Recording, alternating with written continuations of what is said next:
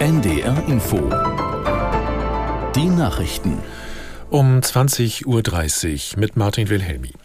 Außenministerin Baerbock reist morgen zu einem Solidaritätsbesuch nach Israel. Das teilte das Auswärtige Amt mit. Die Angriffe der Hamas auf Israel gehen unvermindert weiter. Aus Tel Aviv, Björn Dacke. Extremisten feuern aus dem Gazastreifen weiter Raketen auf Israel. Dabei gab es mehrere Verletzte im Süden des Landes und in der Nähe von Jerusalem. In Tel Aviv hat U S-Außenminister Blinken den Menschen in Israel versichert, immer an ihrer Seite zu stehen. Nach einem Treffen mit Israels Ministerpräsident Netanjahu sagte Blinken, die U S A würden eng mit Israel zusammenarbeiten, um eine Freilassung der von der Hamas verschleppten Geiseln zu erreichen. Auch das internationale Rote Kreuz bemüht sich nach eigenen Angaben darum. Es forderte Israel außerdem auf, humanitäre Hilfe in den Gazastreifen zu lassen. Die Lufthansa hat damit begonnen, Deutsche aus Israel auszufliegen.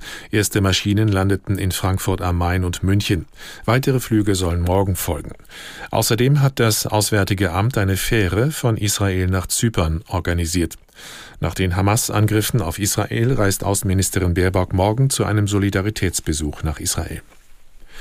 Bund und Länder streiten weiter über die Finanzierung des Deutschland-Tickets ab dem kommenden Jahr.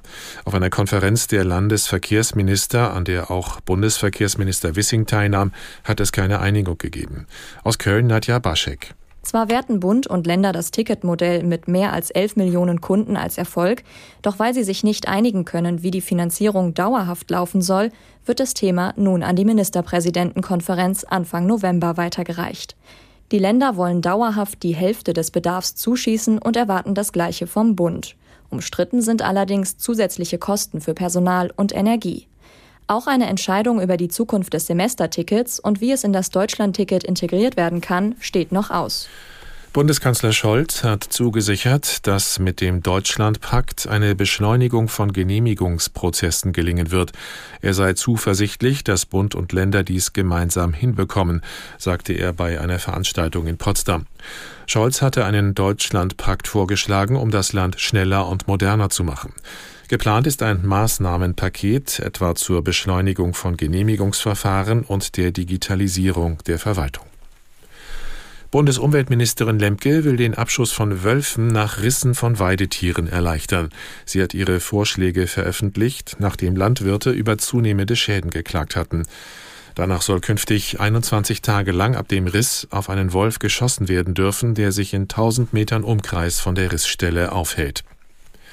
Und noch das Wetter in Norddeutschland, nachts überwiegend klar, vierzehn bis acht Grad.